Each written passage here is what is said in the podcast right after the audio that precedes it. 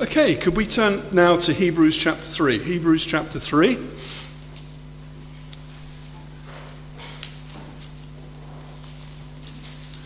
And that's on page uh, 1188. 1188.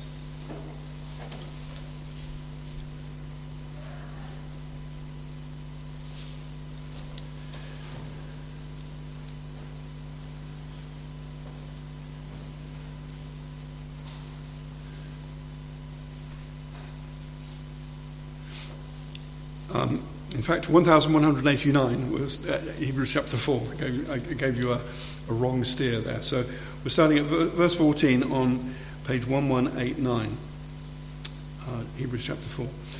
Since then, we have a great high priest who's passed through the heavens, Jesus, the Son of God. Let us hold fast our confession. For we do not have a high priest who is unable to sympathize with our weaknesses, but one who in every respect has been tempted as we are, yet without sin. Let us then, with confidence, draw near to the throne of grace, that we may receive mercy and find grace to help in time of need. Now let's uh, ask the Lord to help us as we look into this portion of His Word.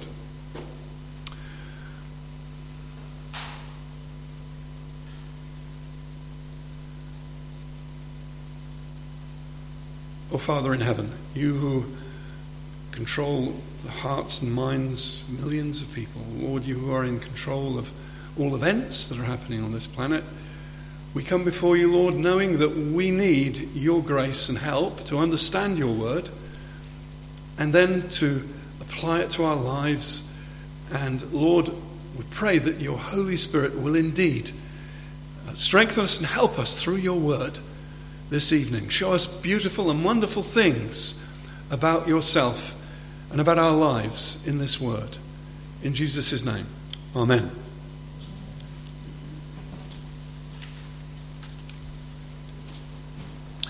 Now, you'll see I put as the title, God is still on the throne, but I've actually uh, put as the key text, Hebrews 4:16. Therefore, let us draw near with confidence to the throne of grace so that we may receive mercy and find grace to help in time of need. And I hope as the sermon goes on, you'll see how that theme of God is still on the throne links up with the throne of grace. But the first thing we need to understand when approaching this, this uh, text of uh, where we're, uh, we're told to you know, confidently uh, come before the Lord, with confidence draw near to the throne of grace we need firstly to understand the conceptual framework, which, mean, which means the ideas framework, in which the writer of the Hebrews was actually um, putting, putting uh, this, uh, this wonderful um, statement. You see, to the writer of the Hebrews was addressing Jewish Christians. It, it seems, reading uh, between the lines and, and reading actual statements made, that uh, these Christians were often being persecuted by their fellow Jewish uh, uh, comrades. And their faith in Jesus was being attacked by people who were throwing Old Testament texts at them constantly, trying to prove that uh, their belief in Jesus the Messiah and their belief that this is the way they should be following was wrong. And they were telling them that they were betraying their ancestral religion, they were traitors to their family, and the writer to the Hebrews is concerned to show that from the beginning, the gospel of Jesus the Messiah is the gospel for Jews first. And then it goes out to the whole world. And he, and he talks uh, right at the beginning, in verse 1 of chapter 1, you consult it, he, he talks about the fathers. And he means by that Jewish men. And this implies, of course, that he, the man writing was a Jew writing too uh, other members of the Jewish family. So, Hebrews 1 1 God, after he spoke long ago to the fathers in the prophets, in many portions and in many ways, in this day, in these last days, he's spoken to us by his Son. So, the writer of the Hebrews is wanting to show the continuity of the gospel of Jesus the Messiah with everything that's gone before in Jewish history, including the temple, the tabernacle. And that's where this phrase, the throne of grace, comes in. And I, so I'll try and link it uh, to, the, uh, to uh, the title, as you'll see as we go through it. Now, the writer of the Hebrews has at various times talks about aspects of temple worship. He calls Jesus the great high priest. He describes uh, various parallel things that Jesus does as parallels to the, the, the Jewish high priest. Now, the first thing we need to understand is, is that the tabernacle and the temple was God's way of teaching the Jewish people about the eternal realities of God. The tabernacle, which was a tent with various artifacts within it. The, tem- the temple, which was a fantastic building, uh, incredibly expensive, in which the worship of God was located. These were meant to talk about eternal realities. Now, I, am going to give an example. Supposing I was to say, well, I'm going to, I'm going to teach you about the solar system.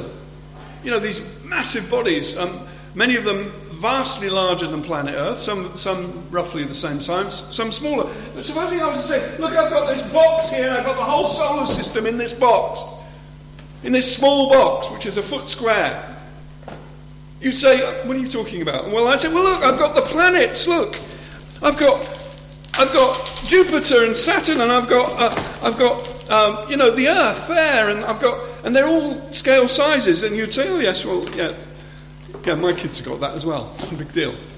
But you see, this is a, a teaching tool for children to help them to understand something about something that is vastly bigger than a box full of little, little uh, plastic balls. And the temple and the tabernacle were teaching tools that God gave the Jewish people was to instruct them about a much greater reality.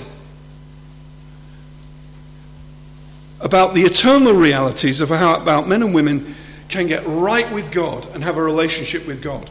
Now, the word throne is, of course, used in the Bible about God on a number of occasions. Firstly, to do with Him being in control of everything the wind and the waves, the mountains, the seas, the planets, the galaxies. His rule over them is complete.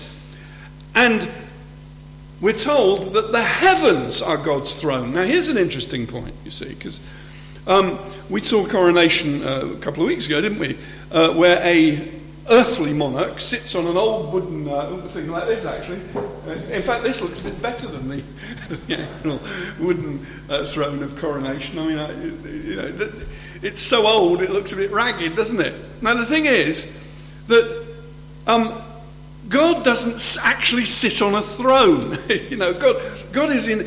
God, firstly, uh, is infinite. And there is no possible throne that could possibly match the dimensions of the living God. Um, Heaven is my throne, and earth is the footstool of my feet. What kind of house will you build for me? says, says the Lord. This is Acts 7:49. Or what place is there for my repose? In other words, uh, the Lord doesn't need to sit down. He's vastly outside of the dimensions that we can understand uh, by uh, you know, by, by our, our, normal thinking that we could ever think that there would be a, a place, a seat big enough for God. Now, of course, the Lord may, indeed on the day of judgment, create a throne, a great white throne, which we will see on the day of judgment. But that again will be a visual aid to us to understand the fact that, that God has complete authority in, in the universe. Because that's what a throne symbolizes. The throne ultimately symbolizes the reigning king in the olden days, when kings had actual power, not, not merely were constitutional, um, constitutional symbols of government, but when kings had actual power, the throne symbolized the fact they were in total control. If they said something from the throne, it had to be done. Thrones are necessary pictures for us to understand power in, in, general. And it may be that, as I said, on the day of judgment, there will be a great white throne that all human beings will see. Um, that uh, the Lord will use to make clear that this is the time for judgment. Thrones are necessary pictures in the, in, in the Bible to, to, to refer to, to power. And even today, you know, um, uh, we, we have a symbol of, of, uh, of military power or, or, governmental power. The White House, you know, the Oval Office in the White House, and uh, the, the, the seat of the president, and with the flag behind him. Often this symbolizes the absolute power of the United States, and the same probably goes for a lot of other different, uh, different governments. And in the Old Testament, God talks of uh, ruling over all things awesomely. In 1 Kings 22, verse 19, a prophet called Micaiah said, Therefore, hear the word of the Lord. I saw the Lord sitting on his throne, and all the hosts of heaven standing by him on his right and on his left. And an awesome picture of, of greatness. Now, you know, sometimes we think fearfully of the power of a man to get a suitcase out, a, sorry, sorry, a small briefcase out, input various things, and then press a button, and nuclear weapons go off, and nuclear war would start. We, we often, you know, tremble at the thought that that may one day happen, that one or many more people might actually start pushing buttons. And it is a fearful thing, but let us remember this about the God that we worship that he has the power in an instant to destroy and initiate the death of galaxies in a microsecond. The God with whom we have to do can at any point and will at some point destroy the whole universe by fire and then uh, from, from it um, or through it create a new heavens and a new earth. He is a God on the throne, and indeed we are to worship him with reverence and with awe. He is also holy. Um, in Isaiah chapter 6, Isaiah had a picture of a throne, and it was surrounded by angels, this picture of, of the throne. And they were all crying out, Holy, holy, holy. In the year of King Uzziah's death, I saw the Lord sitting on the throne, lofty and exalted with the train of his robe filling the temple. The Lord is in his holy temple, Psalm 11, verse 4. The Lord's throne is in the heaven. His eyes behold, his eyelids test the sons of men. Now, Isaiah himself, when he had this experience of the holiness of God, actually also had the experience of the words of Romans 11, uh, sorry, of uh, uh, Psalm 11, verse 4. His eyes behold, the, his eyelids test the sons of men. And Isaiah was tested and knew, knew that his life was exposed before a holy God. And he cried out, Woe is me, I'm doomed because my eyes have seen. Eyes have seen the Holy One. And I'm a man of, of unclean lips, and, I, and, I, and I, I dwell in the midst of a people of unclean lips. Also, of course, leading on from that is this this awesome picture of the great white throne that actually is a very fearsome thing. Revelation 20, verse 11 I saw a great white throne, and him who sat upon it, from whose presence earth and heaven fled away, and no place was found for them. And I saw the dead, the great and the small, standing before the throne, and books were open. And another book was open, which is the book of life. And on the basis of that book of life, eternal life or eternal death is meted out. And so we have these pictures of thrones of power, thrones of holiness, thrones of judgment. But our text says we come to the throne of grace. The throne of grace and indeed the throne of mercy. Let us draw near with confidence to the throne of grace so that we may receive mercy and find grace to help in times of need. Now, well, what throne of grace was the writer of the Hebrews talking about? I've said that we need to uh, investigate these words on the basis of the context, his framework of ideas, his concepts. Well, he's been talking about the tabernacle and the temple. So, what, what throne was in the, in the temple? Well, the answer is that the uh, the Jews were taught, and it's there in the Old Testament for all to see, but often we don't actually examine carefully many Old Testament texts, so we're, we're not familiar with them. But in the Old Testament, in the tabernacle, they had a box. Now, actually, this box was only about four feet long, which I suppose is well, probably slightly less um, than the size of this table. And then it was uh, two by two. It was uh, two feet high and two feet broad, this box. The box was called the Ark of the Covenant. It actually ha- it could have poles attached to it. And it had a lid. It had a lid.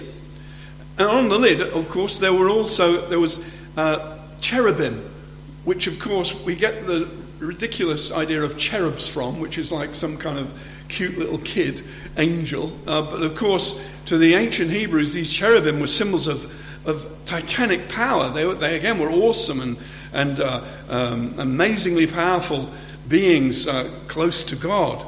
Now, the thing was about this box called the Ark of the Covenant was that this was a symbol of God's presence and God's rule. Because basically, at the times when God, uh, uh, uh, start that out again, when, when people decided to come um, to worship God, they couldn't come into the, the holy place, the most holy place where this, this uh, ark was located. They, they had a representative who would go in. They'd be waiting outside, wanting to get a blessing and their prayers answered. And he would offer sacrifices on their behalf for the forgiveness of their sins and the blessings on the land. Now, the thing was that this was above this box, the presence of God was there in, in, invisibly wonderfully. There was a, a glory coming, uh, of course, from the presence of God, but the Shekinah glory was not God Himself in Himself because God is invisible. It was the glory that was coming from Him, which was a dangerous glory. If anybody actually, uh, you know, came into contact with the Shekinah glory, they would be they would be knocked down dead. So what actually happened would be that the high priest would would uh, light incense, and there would be great billows of smoke going up, and so that as he came to the box, actually he'd be protected from the danger, the fatal danger of coming into the presence of a holy God. Now, this box was considered to be the throne of God. Now you might say, well, that's weird. I mean, what a small little box. I mean, it is, you know, it, uh, although you may see pictures of it, actually, it wasn't that very big. It wasn't that big. It was only four, four to five feet long at, at the most. But look, we must understand this. This box could have been as big as Mount Everest, or it could have been as big as a galaxy. But this would still be, even if the box was as big as all the galaxies in the universe, this would be a microscopic dot compared to the infinite power and majesty of the God whom we worship.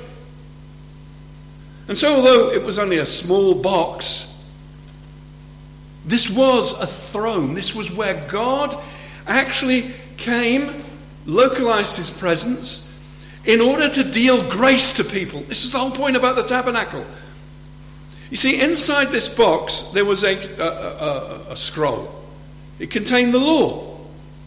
Now, the problem is that the law in this box was really the sentence of death for mankind because the law condemns all of us. As we look into the Ten Commandments, we find out we, we have broken these laws, if not in action, but in, in our thoughts and in our hearts and in our minds. We've been angry, we've been hating, we've been prejudiced, uh, we've been lustful, we've been proud, we've been rebellious, we've been idolaters. We know all of these things. And this scroll was a imminent threat. We've talked about the threat that uh, people had from the Shekinah glory, but even worse was the threat of this scroll, which actually, uh, when applied to our lives, led to the writing of our own personal scrolls, which are brought out on the day of judgment, of all of the ways in which we have failed God. So this box contained great danger. And yet, this was the throne of grace. Why? Because it is precisely on this box that not only God Himself appears, but actually doesn't just appear in judgment, but in mercy, because this box was the place where blood was sprinkled. Because the role of the high priest was actually to sacrifice an animal and then spread blood all over the top of this four foot box. And this look forward to the coming of Christ when Jesus Christ will be the substitute for us sinners, when his blood would cleanse us from our sins, and when in fact our sins will be completely blotted out. Now, you know, you may know, um, you know, the, um, the properties of X-rays. You know that when X-rays are being used, you, you, people often put lead blankets over themselves so they, they don't get X, you know, too much X-ray into them because you might get cancer from it. And you may know that even cosmic rays can't get through solid lead. It's a covering that protects us. Now, the name for the lid of this box, the name for the lid of this, uh, lid of this box is a mercy seat. The lid of this box is a covering. The literal word for, uh, for it is, is a covering. And so the lid of this box, with the sprinkled blood on it, protects those who are sinful from the law, protects those who are sinful from judgment. Because, and why? Why is, is this uh, lid effective, potent in doing it? Answer because the blood has been sprinkled upon it. And this looks forward, of course, to the fact that Jesus Christ's blood is potent, is able to save completely, to forgive, and to restore our relationship with the living God. And so, instead of there being a fatal encounter with God on the day of judgment, when we are judged by the law, when our own uh, lives uh, and our, our own past is brought out, actually, it's been blotted out by the blood in just the same way as the blood protects, uh, uh, protected in those days, uh, looking forward uh, to the death of Christ. Uh, the writer of the Hebrews says that, of course, the, the, the blood of sprinkled, the sprinkled blood of bulls can't do anything. This was a type of something was, that was to come that is truly effective. And this blood of Christ covers us, blots out our sin, and grants us a new relationship with God. Now, I want to just um, say that, in fact, uh, if there's anybody listening online that uh, may, may uh, uh not yet have had their sins forgiven, just understand this, this um, thing that I'm talking about may sound very technical, but actually it's simply very personal.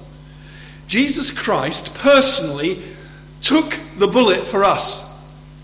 I remember seeing this on TV uh, uh, uh, in the, in the 80s, uh, early 80s, March 30th, 1981. A, uh, a policeman, uh, sorry, a, a, presidential guard called Timothy J. McCarthy um, was bringing the president in, um, and suddenly a guy took out a gun and was about to shoot, and essentially, he shot six bullets. But this man, as he was getting President, uh, President Reagan into his car, he spread himself and took the bullets. Hinckley, the man who, who, uh, who shot, wasn't, wasn't that great a, a shot. Uh, he got, though this man got a shot in the chest, which could easily have killed him. Fortunately, he recovered later. But let's, this was a very personal thing. I mean, I mean, if I was President Reagan, how thankful I would be to this man for the rest of my life. I don't know who he was, but I certainly would have been. A man that spreads himself to cover me so that he takes the bullet. It's a very personal thing, isn't it? Now, if you are a believer, you must understand this. Jesus took the bullet, he took the nails, he took the spear, he took the crucifixion for you the Son of God who loved me and gave himself for me. Now, supposing you're not yet, you don't, you're not yet forgiven, you haven't come to Christ. Uh, you're sitting in, uh, in, a room somewhere uh, in your home and you've always wanted to become a Christian. Well, understand this. You may have confidence to come to the place of mercy and grace. Because that's what this text is telling us. It says, let us then with confidence draw near to the throne of grace. Now, you see, this box I've been talking about, the Ark of the Covenant, is a symbol of what Jesus did on Calvary when he died. In fact, it's really a symbol of Jesus himself. you may have confidence to come to Him, the Holy One, who bled and died for you so that you might be forgiven. You may have confidence. The thing is, of course, that often people, you know, are afraid of Jesus Christ. But hear these words, uh, and those of us who know these words, well, let's think about them again and think how wonderful they are. When Jesus said, Come to me, all of you who are heavily laden, who are weighed down, I will give you rest. I can remember that on occasions I've had really heavy suitcases, and me being, you know, people spot that I'm, I'm at least 30. Um, well, anyway, I'm at least 40, um, will actually uh, come and say, Oh, can I, can I take your, help you with your suitcases? And I'll say, Well, yeah, of course you can. And I'm happy because I'm, you know, you're trying to go up these 20 or 30 steps at, at a, at a uh, train station, and, and they, they take the burden, and that's, that's really great. But how marvelous it is that the burden of sin that would drag us down to deepest hell has been taken away by Jesus, who went through hell on the cross so that we could be forgiven. So if you say you're listening online or perhaps in the church, come to Jesus. Come to me, all you are heavy laden, and I will give you rest. Now, I, I, also want to talk to us who are believers. You see, um, the writer of the Hebrews is, is recognizing the fact that many times Christians have a confidence problem. He says, Look, um, let us then with confidence draw near to the throne of grace. Now, we can be confident because, and there's a whole load of reasons which um, he has already given in verse, verse 14 onwards. So I'm not going to read it all again, but I'll just say the things he said. We can have confidence since we have a great high priest. He's a great high priest. He's not, there's no, there's, there's no imperfection in him. He's full of love and sympathy. He's one who's offered his own blood as a sacrifice.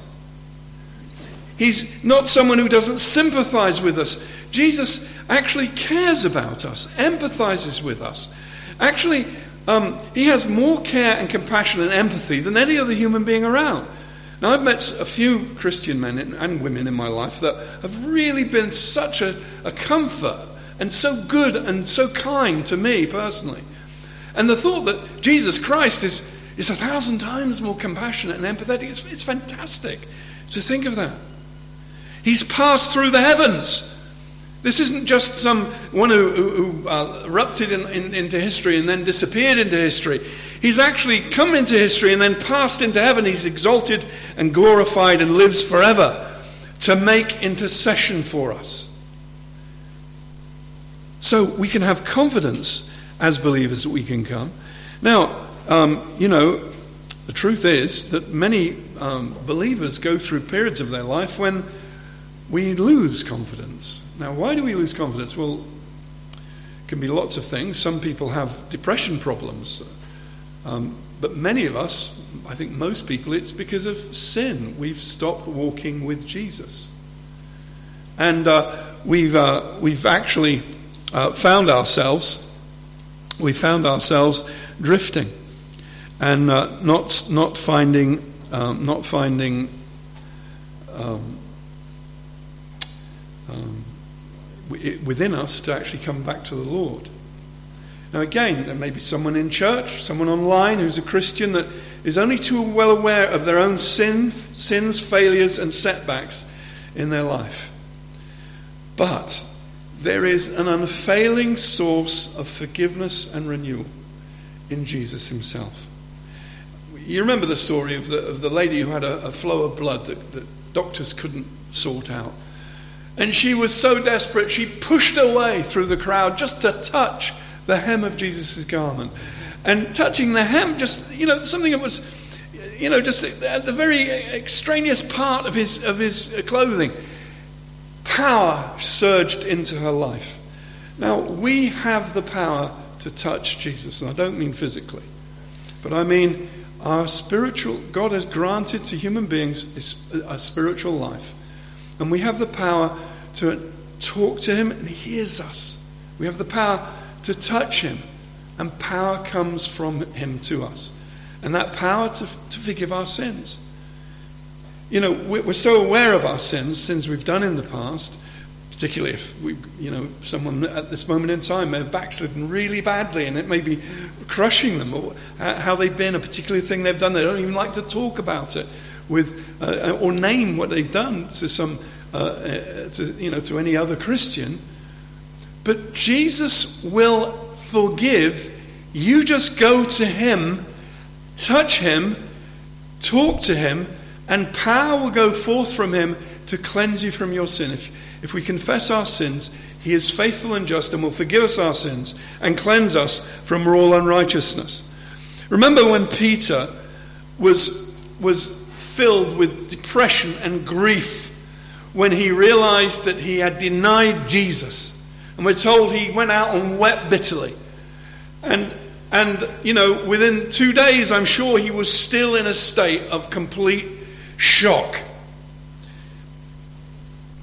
Now, interestingly enough, we, one of the first people to see Jesus alive is Peter, Simon Peter. And uh, it's quite remarkable, really, because the Gospels don't tell us uh, specifically of the event. We have uh, the event of when, when uh, Peter uh, ran to the tomb and found it empty. We don't really have the event when Jesus uh, described of when, how, when, how Jesus appeared to, to, to, to Peter without the other disciples there. But actually, Paul tells us in 1 Corinthians 15.5, he appeared to Cephas, then to the twelve. And very interestingly enough, in Luke 24.34, when the people come back from Emmaus Road, what are they told? The Lord has risen and has appeared to Simon. No, there's no description of, of that, that meeting in the rest of the Gospels. But those two sources interact one and support one another. This, it actually happened. Now, that personal meeting of, of Peter with Jesus, firstly, it, it changed him. And uh, no doubt he, he did feel forgiveness and knew forgiveness. But still, days later, he still was clearly not yet actually right back on the road to, uh, to, to all out service for, for, the Lord until the Lord met him in, and we're told in the, you know, in the story in John 20 that, uh, that uh, the disciples uh, were in Galilee fishing, and Jesus uh, uh, spoke to them, shouted out to them as they were fishing, and Jesus told Peter where to where to throw his, the nets, and they brought in this fantastic uh, flow of fish. And Peter recognized it was Jesus and, and came to him. And then Jesus said these words Peter, do you love me? Now, here is the challenge to, to you as a believer do you love Jesus? Not do you like him, but do you love him? Do I love him? The Lord wants to not um, undermine our faith by asking us if we love Him. If we don't love Jesus with all of our heart, mind, soul, and strength, that doesn't mean we're not a Christian. But Jesus does want us to challenge ourselves, challenge myself. Do I love Him? And of course, three times he, he, he was asked by um, Jesus, Do you love me, Peter? And finally, Peter, You know I love you. And, and Peter then, after each occasion, Jesus said, Feed my sheep. Do the work that I have given you to do. Now, when we come to the throne of grace, we receive forgiveness. The Lord wants us to love Him, and the Lord wants us to renew our lives in service of Him. And uh, it's called the throne of grace. And finally, just final point is, it's the throne of grace where we will find mercy and grace to help in time of need. Now, I've already mentioned the mercy bit, that of course that's to do with our forgiveness. It's to do with the, mercy is to do with past sins. But finding grace to help in time of need is talking about future, future needs. We know that the uh, the Hebrew Christians needed encouragement in going on with the Lord, in working for the Lord, and in good works. They also needed encouragement because they were being persecuted, and there was a threat of persecution. There was a threat of discrimination, being cancelled, being more, worse than cancelled, being actually deleted by the enemies, by being, by being killed. And in all of these circumstances, there's, there's grace to help in time of need. And uh, Uh, in our own lives, we need grace to, it, with our looking after our families, doing our job properly, the challenges of the Christian life, in our individual life, and in our church lives. There's so many. I mean, each one of us has an individual menu that we could work out of the grace that we need in this coming week. But it's there. And we may confidently approach the throne of grace, coming to the, the Father through Jesus Christ our Saviour, and get mercy and grace in time of need. And that word, uh, in time of need, uh, a, a, one Greek scholar said that uh, a perfectly suitable translation of that, of that is in the nick of time. Just when it is needed. Seasonable help. Help in a good time, before it's too late, when there's still time to seek. God is still on the throne of mercy and grace to us. And how wonderful it is that we can go into the future, however long we've got in, on this planet, we can go into the future with confidence, knowing He's going to give us that grace. Let's thank Him for that. Bless Him for His love for us.